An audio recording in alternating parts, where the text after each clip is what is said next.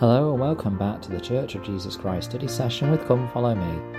I'm your host Matthew Roberts and this is season 5, episode 39, uh, sorry, 40 of this daily study podcast.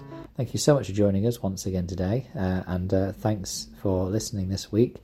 Uh, apologies for the late, slight delay on yesterday's episode, I just forgot to publish it out, uh, but I hope you enjoyed. Today we're going to dive uh, into our new week of study in the Come Follow Me materials, covering the week of February the 13th to February the 19th in Matthew chapter 5 and Luke chapter 6.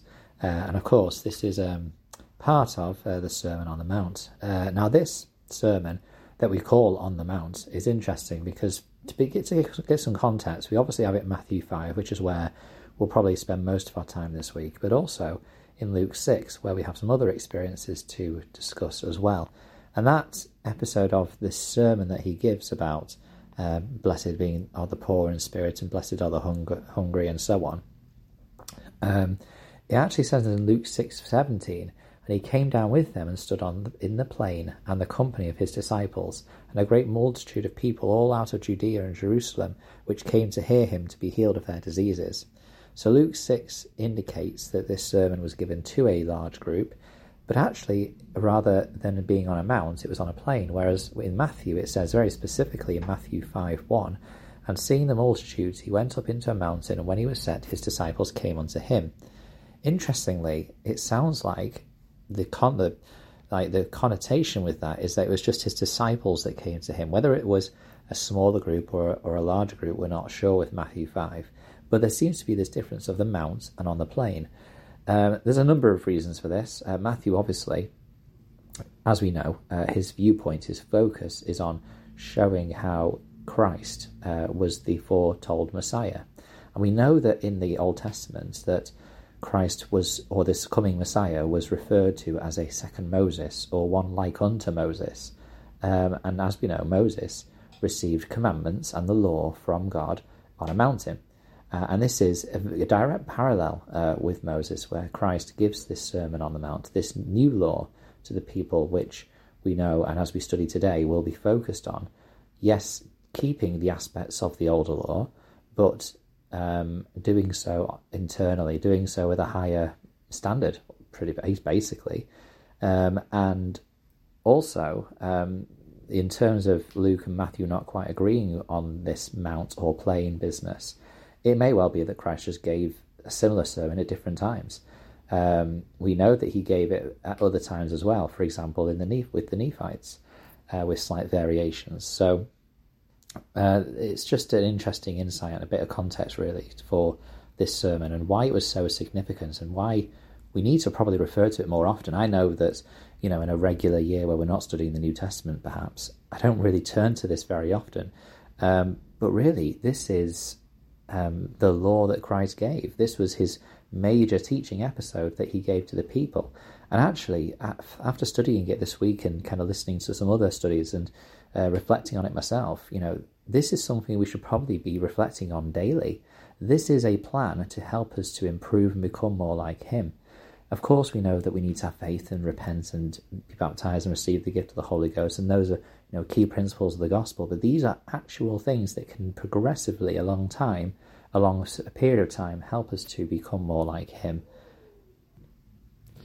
Um, and what we need to recognize is that this is kind of a verses three uh, and going forward. Um, verses, uh, sorry, 3 to 10, no, 11, give us eight steps which, if we follow, can help us progressively become more and more like Him. So let's start with verse 3, which says, Blessed are the poor in spirit, for theirs is the kingdom of heaven. For me, someone who is poor in spirit is someone who recognizes um, that they need to they need to change. Someone that uh, needs to um, you know that, that someone who is poor in spirit is someone that realizes that they are struggling or that they are not where they should be which of course is all of us by the way not necessarily certain individuals that do certain things.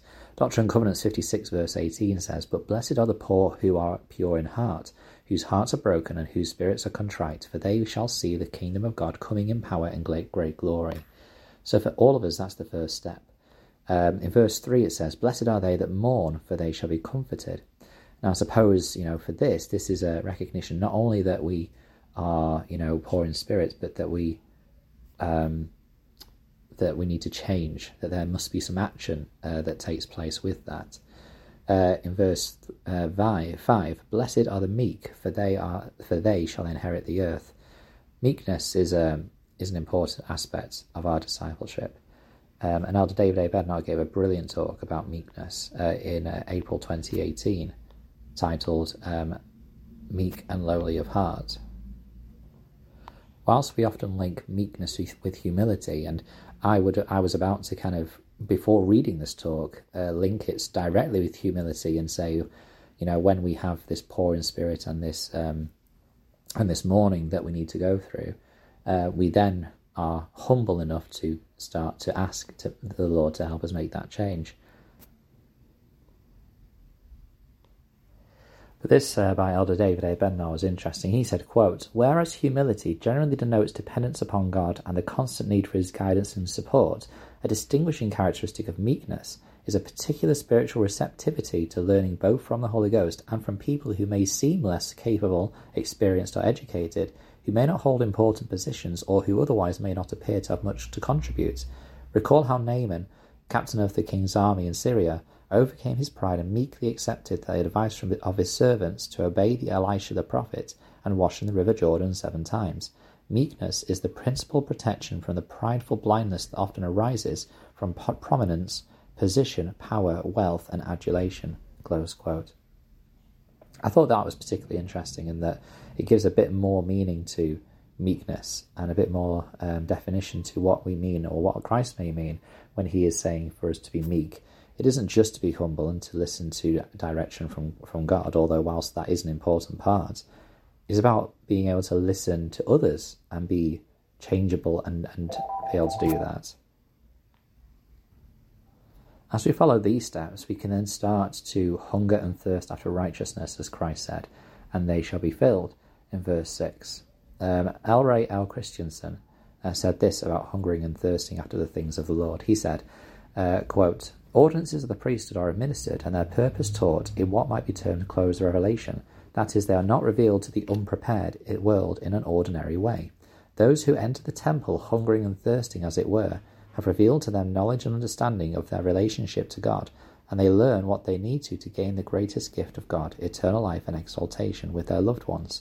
Thus, one might in reverence refer to the temple as the university of the Lord, and because God is just, the temple ordinances are administered not only for the living, but also by proxy for the, their deceased relatives.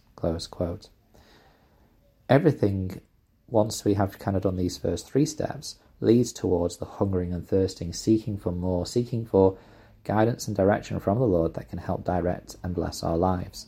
Um, and, and, I just love this, this idea. And I also love the fact that we've kind of only gone through four of these Beatitudes or four of these uh, kind of steps that Christ gave us, and we're almost at the end of this episode. So who knows how much of these two chapters we're going to get through this week.